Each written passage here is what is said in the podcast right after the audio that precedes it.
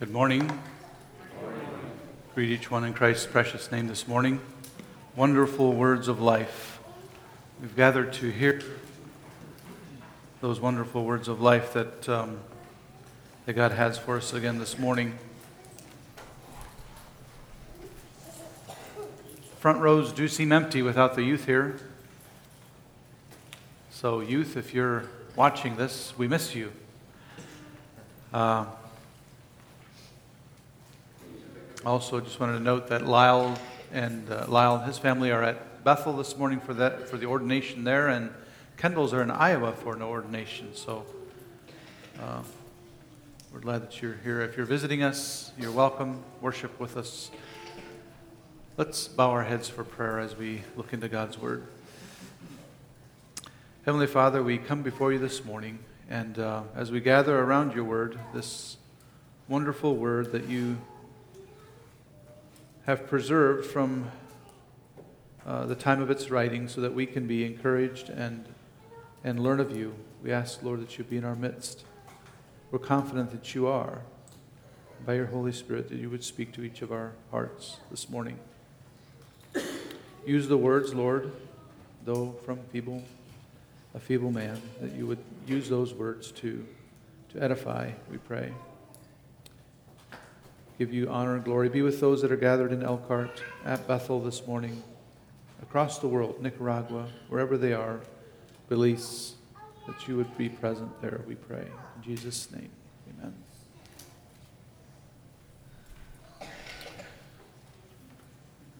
This morning, my message is titled The Five Tests of Joseph. And um, as I was preparing, I, uh, just looking back over my last several messages, um, including the one I had two weeks ago in Nicaragua, uh, I realized that my theme seems to be tests and trials. So um, I hope that doesn't um, in some way discourage you. Um, and then as I was thinking about it, I found myself, I feel unqualified. The amounts of tests and trials I've went through are are not anything compared to some that are, others are facing today. So I don't, I don't come to you as qualified. I just, this is a word that, that, um, that I feel have led, maybe in the things that I've been listening to or reading, have, been, have felt led to share this morning. Two weeks ago in, in Nicaragua, I, intending to encourage the congregation there, I shared that, you know, mainstream Christianity has this idea that if you come to Jesus, then your life will all of a sudden be just grand and everything will go well. And that's not the truth. Life will not necessarily be easy when we follow Christ. God requires purity and humility and, and, and commitment, endurance, perseverance. And sometimes those come uh, in the hard times of our lives. And that's in the times when He's developing us, is in those times. And in my last message here at Sandy Ridge, it was the test of waiting, waiting on God. And in that, in that time of waiting, we're, we're praying and we're, we're preparing and we're plugging into our local body, the church, in that time of waiting. It's a test that He puts us through. This morning, I'd like to look a bit at the life of Joseph, compare the testings that Joseph endured to the testings that we also uh, face. Joseph's faithfulness as he responded to those tests that God was sending. It's recorded in their scripture. Your, your, your life and my life, we're still in process. Our story hasn't been written, but his is for, our, for, our, for us to read. And uh, sometimes the things that we go through, I find myself sometimes where, you know, you, you're in the midst of something and you don't you're wondering why. Why, God? Is, what's, what's going on? We need to realize that life is either a test or a reward. Either we're being rewarded for something or we're in, a, in the middle of a test. And God wants to see how we respond. It may be something hard, it may be, it may be painful, it may be, it may be poverty, but not necessarily. Our test may be maybe we're in affluence. Many In this area in northern Indiana, that may be the, the test. And in, in times of adversity and hardship and in times of plenty, God is seeing. He requires something of his people. That requirement is faithfulness. And that is the test that we face. I'd like to read this morning to begin with, thinking of faithfulness in Revelations chapter 2. Revelations chapter 2, verse 8. There we find the, the letter to the churches. And um, as I was studying and, and preparing, this just the letter that he wrote to the that Jesus spoke to the to the church of Smyrna uh, struck me this morning, and I'd like to just touch on that briefly before we get into uh, the tests of Joseph. Faithfulness in the midst of our trials.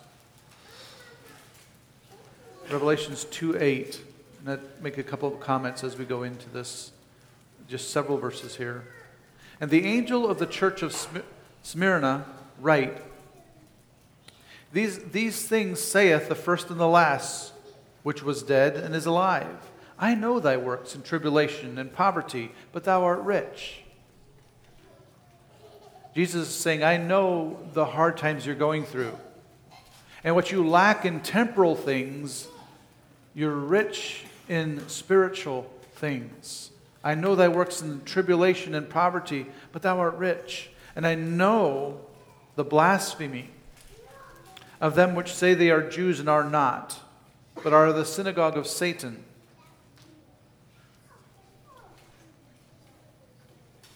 Verse 10 For none of those things which, they shall, which thou shalt suffer, fear none of those things which thou shalt suffer. Behold, the devil shall cast some of you into prison, that ye may be tried, and ye shall have tribulation ten days.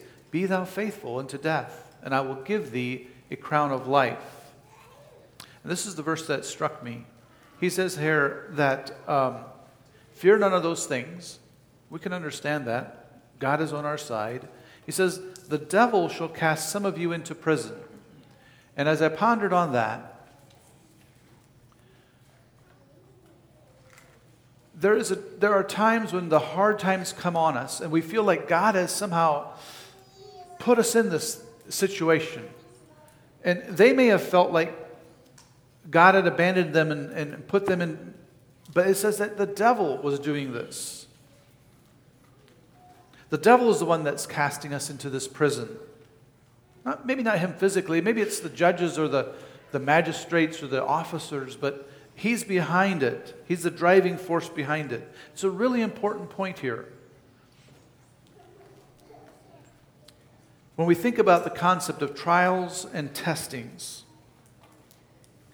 and the results of betterment of the believer, this is a truth we need to this, this is a truth we need to understand that the thought of that the devil was the one that was casting them into prison. I'd like to pause just a moment here and, and, and clarify a little bit the thought process that, that in this. Because I think it reflects on the rest of the message and how we perceive what the trials that we're going through. God doesn't throw me in my trial, into my prison. God may allow those difficulties, but the devil brings the hardship and the prison and the persecution. It's a really important point.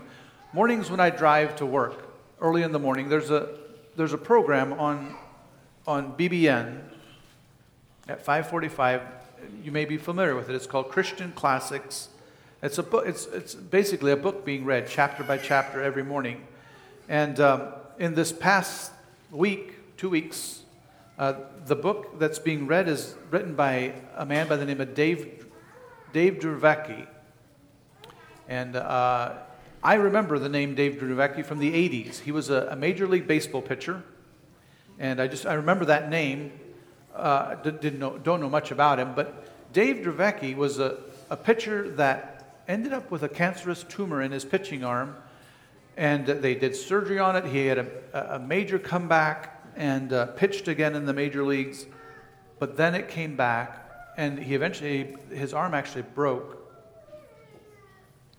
And the final result was that they ended up amputating his arm, took it completely off. And, and that's this book that they're reading is uh, about his experience and how he um, tries to encourage people. And I'd like to read something from, from the book. It's not word for word, but it's, my, it's, uh, it's uh, the way I remember it, the way he was saying it. This is what he said about, about uh, trial, this trial. Asking the why questions isn't necessarily wrong. The Bible has a number of prominent men that ask why. Job, he was a perfect man, upright and one that feared God and eschewed evil, one that God said there is none on the earth like him. Listen to what Job asked God. In Job 10, he says, Your hands fashioned me and made me, and now you have destroyed me altogether. That's the ESV. Job was, was questioning God. You made me, now why are you now destroying me? And David, man after God's own heart, how, how long shall I take counsel in my soul, having sorrow in my heart daily? How long shall mine enemy exalt over me? He was asking God that question. Many times people acknowledge that the, the result of tragedy, and, he, and Dave in, in, in the book reads a, a number of, of letters that he received because of his trials. People would write, in, write him letters and say, I don't understand why God took my dad at such an early age. Or, or I, I developed this disease and, and I don't know why God did that to me. And they're questioning God. But in the end, they often they say, but I'm still grateful because it brought me closer to God. So that they're recognizing the result of, of the trial but what they're struggling with is where that trial came from, the purpose of it. He was saying that many times people acknowledge the result of a tragedy or hardship that brings them closer to God. They might say, I struggled with, with what God brought into my life, but looking back, I see it was for my good. Then he says, let's not confuse the results with the purpose or the reason. And the verse that he quoted was in 2 Corinthians 1 3 and 4. He says, Blessed be God, even the Father of our Lord Jesus Christ, the Father of mercies, and the God of compassion. Excuse me, the, the Father of mercies and the God of all comfort, who comforteth us, who comforteth us in all our tribulations, that we might be able to comfort them which are in, in, in any trouble. But the comfort wherewith by the comfort wherewith we ourselves were comforted of God. So he's a compassionate God. He's a, he's a comforting God. He's a merciful God. That's who God is. And Dave went on to say if we turn things around and say that the good that comes from suffering is the reason for our suffering, we confuse the results with the purpose of suffering. We confuse the character of God. If we get this wrong, our view of God, Dave is saying, is not a father of all compassion, but he's the father of all chastisement.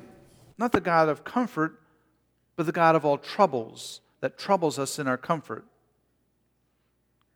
Do you see the shift that happens when we, when we start saying God brings the, the thing, He allows, no doubt, but is He the one that puts us in our trial and our testing? That was a new way for me to, for me to think about this.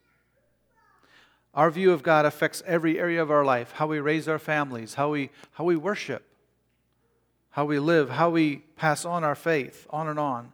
God is sovereign, and He does rule the world. He made and rules the world. He doesn't give disease and death, but He allows it. Why? We don't know. We don't understand that all the time. But the results we see is that God, when God is involved, when we go through trials, it's a total different outcome from, from when we don't involve God. All of that to make the point in Revelations 2:10 that the devil will bring evil upon our heads. How will I respond when he does that?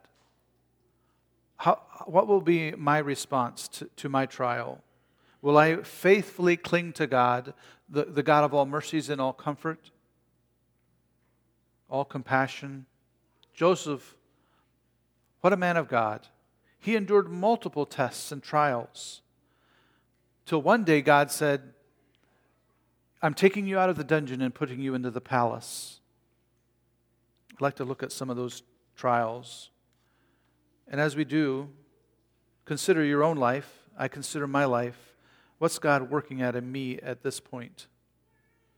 The first test of Joseph was a test of time. It's similar to the test of waiting. God develops things, qualities in me over a period of time. It causes us to wait. And as we wait, we pray and we prepare our hearts for God's answer. God is not in a hurry, but He's always on time. Joseph had dreams as a young man, literally had dreams, not just goals, but he had, he had dreams. Do you think he forgot those dreams? When he, was in, when he was in Egypt, do you think he forgot those dreams? I don't think he did. His brothers didn't. And now here, here he is in Egypt. All those dreams seem to be impossible to come to pass. How will it ever happen now? This is trial. He's in a, a period of time from his boyhood to a grown manhood that he's waiting for God to, to bring those dreams to, to pass. And he's waiting and he's waiting and, and not sure what's going to happen. It's a test. And maybe you've claimed a promise of God in your life, but you're waiting and you're praying and it's not happening. It's a test of time. Isaiah 40, verse 31, it's a familiar verse. We, we, we hear it quoted often. But they that wait on the Lord shall renew their strength. It's a waiting on the timing of God. Don't jump the line. Don't settle for less. God uses the test of time, and He wants to see His work perfected in us. And if we jump the line, we miss that blessing. It's a, the part of that work is patience, knowing this that the trying of your faith worketh patience. But let patience have her perfect work, that she may be perfect, entire, wanting nothing. James 1 3 and 4. It is the test of time. Joseph had, he had years of testing before it made sense. Are you frustrated with God's timing? Are you frustrated with the amount of time that it takes, the test of time in your life? When will this ever come around? Take comfort that it will, in God's time, He will answer and He will be there. It's a test of how I respond to time. Number two was a test of faith. When everything inside of us cries, Where is God now? Our faith has been shaken. It's being shaken. In the hardest, in the darkest moments, God seems far away. He feels far away. And then we realize we cannot, we dare not trust our feelings. Yea, though I walk through the valley of the shadow of death, I will not fear, for thou art with me. God is, God is with us. Joseph had those times when everything seemed to be out of control. In, in uh, Genesis 37, matter of fact, I'm going to read out of Genesis 37 a little bit in, in Joseph's life. Genesis 37, he. Um, thinking of his life being out of control and, and needing faith that God is in control.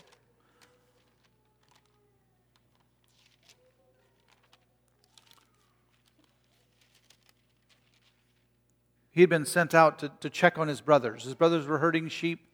His dad sends him out to, to check on his brothers, and he discovers that they've, they aren't where they're supposed to be. They've moved on to, to Dothan.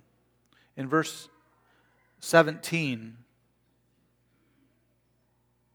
uh, oh, I'm in the wrong chapter.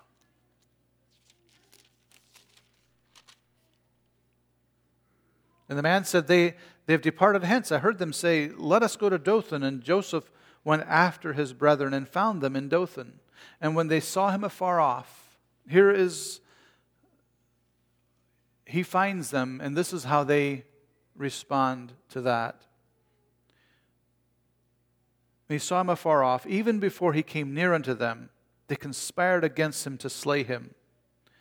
how much faith would it take to live through this type of, of, of uh, relationships?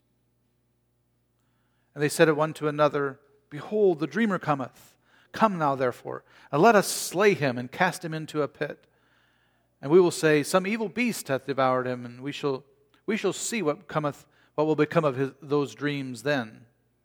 We will see what will become of his dreams. And Reuben heard it, and he delivered him out of their hands and said, Let's not kill, let's, let us not kill him. And Reuben said unto them, Shed no blood, but cast him into this pit that is in the wilderness, and lay no hand upon him. He said that, that he might rid him of, out of their hands and deliver him to his father again. That's the reason that Reuben had said, Let's just throw him into a pit. And it came to pass when Joseph came unto his brethren that they stripped Joseph out of his coat of many colors that was on him, and they took him and cast him into the pit. And the pit was empty, and there was no water in it. And they sat down to eat their bread. Here they had just conspired to murder, then decided just to throw him in a pit, but they sat down for their lunch. Hard. They sat down to eat bread, and they lifted up their eyes and looked, behold, a company of Ishmaelites came from Gil- Gilead with their camels bearing spicery and balm and myrrh, going to carry it down to Egypt. And Judah, and Judah said unto his brethren, What profit, is, what profit is it if we slay our brother and conceal his blood? Come, let us sell him to the Ishmaelites, and let not our hand be upon him. For he is our brother and our flesh, and his brethren and his brethren were content. And then passed by the Midianite merchantmen. These were following with the Ishmaelites. And they drew and lifted Joseph out of the pit, sold Joseph to the Ishmaelites for 20 pieces of silver, and they brought Joseph into Egypt. Times when it makes no sense what's happening to our lives. We're in a, we're, our, test, our faith is being tested. He finds, Joseph finds himself in a foreign land, ungodly land, ungodly people, chained, sold as a slave. I can imagine his doubts might have tried to come into his mind doubts, rejected and hated of his brothers. It was a test of faith.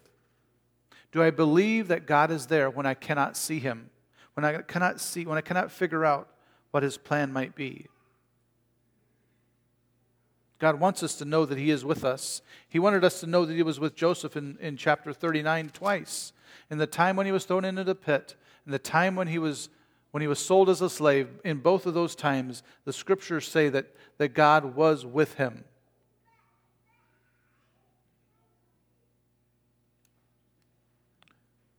It mentions both of those times. Our feelings, we may not feel that God is near, but our feelings must fail in order for our faith to grow. I choose to believe even though I don't feel it. In 1 Peter, it says, The trial of your faith, being much more precious than gold that perisheth, though it be tried with fire, it might be found unto praise and honor and glory of the appearing of, of Jesus Christ. Maybe our faith is small. Maybe it's just a little faith. And maybe the fire is big, the trial is big. But it can't take away that faith. Gold, literal gold, it takes 1,948 degrees to melt gold. That's how hot the fire has to be. But gold doesn't disappear, the gold just becomes liquid, it's still there. And our faith is the same way when we allow the, the trials of faith, the trials of life to, to melt our faith, it will survive. It will be more pure when it comes out. And when it does, when it comes out more pure, it's the very thing that saves us at the appearing of Christ. That's what 1 Peter says, that it might be found unto praise and honor and glory at the appearing of Jesus Christ. Joseph never gave up on God, he never gave up. He trusted God. His, his faith went through the fire and it became more pure. That's test number two. Test number three is purity. Purity. In a day and age like today, this is one of the greater tests that we may face, as men especially. Not just men, though. This is for everyone. Joseph fled temptation. He didn't flirt with temptation, he fled from t- t- temptation. Too many times we want to flirt with temptation, just get as close to the line as we can. That's a dangerous place to be. It's not a good plan. 2 Timothy 2:22 Flee also youthful lusts, but follow after righteousness, faith and charity and peace with them that the Lord hath called out of a pure heart. And in, in another verse in, in 1 Timothy 4.12, let no, let no man despise thy youth, but be thou an example of the believers in word, conversation, in charity, in spirit, in faith, in purity. Purity is a test that God puts us through.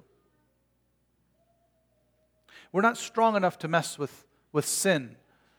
I remember as a youth being up in, in the old church house, up in that top landing, and uh, the, we were going through Proverbs, and it impressed me then, and it still does today. In Proverbs 4:14, it says, "Enter not into the path of the wicked, and go not in the way of evil, uh, in, in the way of evil men. Avoid it, pass not by it, turn from it, pass not."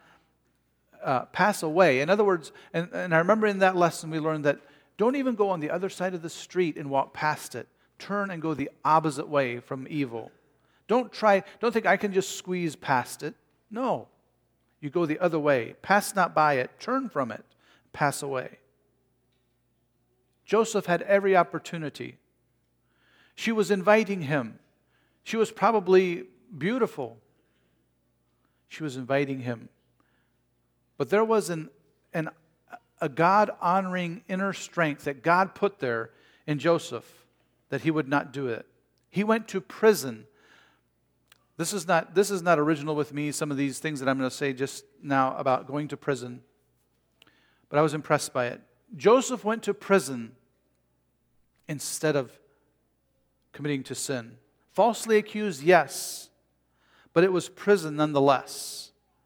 He experienced prison before he went to God, before God took him to the palace. And this is the deal purity is a prison. Follow me here. We need to put restrictions on ourselves in order to maintain purity. We voluntarily restrain ourselves. We put bars around our eyes. We put bars around our hearts and our minds in order to be to remain pure. We put ourselves in prison. You may not you may not like that idea. You may resent the thought of purity being a, a prison. Everyone wants to walk in purity, but we don't like the prison. That is the price. Purity requires restrictions. If we want purity, but we don't like the prison, I don't want anyone to tell me what I can or cannot do. That's the attitude we come with. I want to look this is the flesh speaking. I want to look, I want to do, I want to follow whoever and whatever I want to. I have that freedom. I want to do what pleases me. I resent the very thought of restrictions, of prison. If we give our flesh no boundaries, if we, if we have no restriction, no prison, then we'll never, never walk in purity. It's a test of purity? Am I willing to die to myself, to my desires, to my flesh, in order to please God? Part of the test of purity, having a pure mind and heart, is this I have to put myself into this prison. I don't look the second time, men. I don't read those kinds of books. I don't go to those kinds of places. I don't watch those kinds of things. Those are the, the restrictions. Those are the prison that we put ourselves into. That's what Joseph did. And you may very well be accused, if you live that way, of being legalistic. Oh, you're just legalistic. No, not necessarily. I want to pass the test of purity, God's test of purity, and it demands boundaries. There's no other way. When we, when we fail to put ourselves in our own voluntary prison, eventually we'll fall into a prison of some sort We'll be forced into that prison by addictions and by failed relationships and debt and all other sorts of things that come with failure to do it on our own. Joseph didn't want to go to prison, but for, for the sake of purity, he chose that over sin. How does that translate to us today? How, how, does that, how does the rubber meet the road for us today? If I want to pass this test, I must put myself in a prison. If that's too legalist, if that's too legalistic, if that's too, if that's too restrictive, then you'll never walk in purity. You'll struggle with purity, but you'll never walk in it. Imposing restrictions on my liberties it's a, it's a paradox. When we place ourselves in our prison, now we're free to do everything. We live in freedom. Galatians 5:13 For brethren, you've been called unto liberty, only use not the liberty for an occasion to the flesh. The test of purity, Joseph passed that test. Am I passing the test of purity? Number 4 was a test of offenses, the test of forgiveness. Joseph faced rejection. He, he faced rejection from his brothers every day. It says in, in Genesis, where it talks about his brother hating him, it says that then all his brethren, they hated him and could not speak peaceably, but, uh, could not speak peaceably unto him. Every day that he was with them, they were snipping and sniping at him. Meanness every day. Joseph must have been a forgiving person. All the things that they did to him, ultimately selling him. Every act of violence, throwing him into a pit. They weren't careful. They didn't just easily let him down, they threw him in there. Then selling him, all those compounded offenses, and yet he, he, he didn't hold it against them. How does one deal with that kind of hatred and that kind of bitterness. It's a test of forgiveness.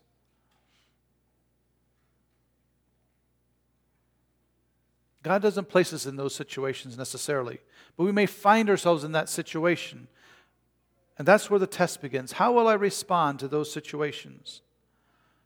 Those rejections. The pain of rejection often is so difficult and so hard because it comes from those that are closest to us, our friends and our family, which makes the most sense because we're interacting with those the most. It's the most opportunities to be, to be hurt by their words and by their actions. Promises are broken, boundaries are crossed.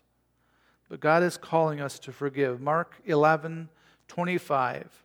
And when you stand praying, when you stand praying, forgive. If you have aught against any, if you stand praying, forgive that if you have aught against any, that your Father which is in heaven may forgive you your trespasses. But if you do not forgive, neither will your Father which is in heaven forgive your trespasses. The test of forgiveness, the test of offenses. Jesus was rejected, Joseph was rejected, and they forgave. You cannot be fruitful if you do not forgive. It's one of the tests Forgiveness is a huge topic. There could be a whole message on forgiveness. It doesn't mean that I minimize what happened, it doesn't mean that I overlook what they did or what they said. I don't have to blame myself for what they did. I don't have to wait for an apology before I forgive. Jesus on the cross. Father, forgive them. There were, there, there were no there was none of those soldiers had come and asked for his forgiveness, but he said, Father, forgive them, before they ever apologized. Forgiveness is releasing the past so that it doesn't taint my future. Joseph released the past, but he didn't forget. But he released the past, he forgave. In Genesis 50, when they all were there before him now, and they were wanting the food that he was able to provide, he said, but as for you, you thought evil against me, but God meant it unto good, to bring to pass this day, as it is this day, to save much people. Joseph forgave way back, he forgave them because he knew God was working. It was a test of forgiveness. when we forgive each other, when we choose to forgive and release the prisoner, we often find that we ourselves were the prisoner. That prisoner was me. When I, when I lived in unforgiveness, it was me. And for the Christian, there's another side of the coin. If you have offended, maybe you're the offender. You need to go. Scripture tells us that we need to go and make that thing right. It's a part of the test of offenses. God doesn't use us until He trusts us. And He doesn't trust us until He tests us. Joseph had zero bitterness in his heart. And when, and we, when we fail to forgive, then bitterness comes in and a root of bitterness springs up. We may smile on the outside, but on the inside, we're boiling. We're not passing the test. We're not passing the test. What grade would you give yourself on the grade, on the forgiveness scale. That's test number four. Test number five was diligence. Pharaoh noted that wherever Joseph was, things were prospering. Joseph, no doubt, he had abilities, he had, he had godly wisdom, but he also was diligent in what he was doing. God's Spirit was with him. And here's the lesson for today don't wait. Don't wait for another season of life to put your all into to what you're doing, to give your best. Maybe this is a, not a good season of life, but give it your best. Do your best in the season you're in right now. Too many times we wait to give our best. We don't apply ourselves to the task. If you're an employer, and a number of you are uh, employers here today, if you have one employee that he just puts his head down and he works as hard as he can. He may be on the low end of the pay scale. And then beside him is another guy that's saying, you know what? I, I'm going to wait till you guys give me the raise that I think I deserve. And then I'll put my best forward. Who's going to get the raise? It's the, guys that, it's the guy that's diligent. Someone has called, called this the destination disease. I'm not going to be, I'm not going to be diligent until life treats me right. I'm not going to change my bad habits until and they put some sort of perimeter on it. I'm not going to worry about being a godly person until I find the right person to marry. Then I'll change. They put these perimeters around it. I'm not going to be a faithful member at my church until they change some things. That's destination disease. I'm not going to change until someone else changes something else. What did Joseph do? He was diligent in every area of his life. Even in the prison, he became the prison warden because he was so diligent. Luke 16:10 He that is faithful in that which is least, the very least, he is faithful also in much. Someone that is diligent that passes the test of diligence is diligent in the very little that he has. Don't wait for greener pastures. Don't wait for greener pastures to apply yourself. The greener may never come. We're not promised tomorrow. Don't wait to be kind. Don't wait to forgive. Don't, don't wait to be diligent to make things right. You may not have a second chance. Circumstances fail us. But God uses those circumstances as tests, ways of testing us in a, in a variety of ways. If we look at Joseph, every season of his life, from his, from his boyhood, even all the way through his life as an adult. God was testing, trying, and he was passing those tests. And then God used him in a powerful way. This is what, this is what the scriptures say about Jacob, about Joseph. Jacob's final words about his son Joseph in Genesis 49 22. It says, Joseph is a fruitful, a fruitful bough even a fruitful bough, by the well, whose branches run over the wall. And as you get that picture, Joseph, because he was faithful, his branches didn't just spread up, they went over the wall and affected other. It's, to me, that's a sign of he was affecting other people. He, he, was, he was going out beyond himself and affecting other people because of his faithfulness. He was diligent in what he did. Five tests that Joseph was in test of time, test of faith, test of purity, test of forgiveness or offenses, test of diligence. Diligence is allowing God to flow through me by being a blessing to others, even in the hard times. May the Lord add his blessings. Let's, let's stand for prayer. Lord, you, you've been faithful. You, you, you put us to the test because you love us. And we're your children. We're your adopted children. And we're grateful, Lord, that you, you care about us. You care about how we respond to those trials and tests that come our way. Help us, Lord, to be like Joseph and look past our own selves and, and look to you, and, and that our faith would grow, that our endurance would grow, that we would forgive when we need to. And in all of that, we would become stronger and more prosperous for the kingdom's sake. Would you help us, Lord? We thank you in Jesus' name. Amen. You may be seated.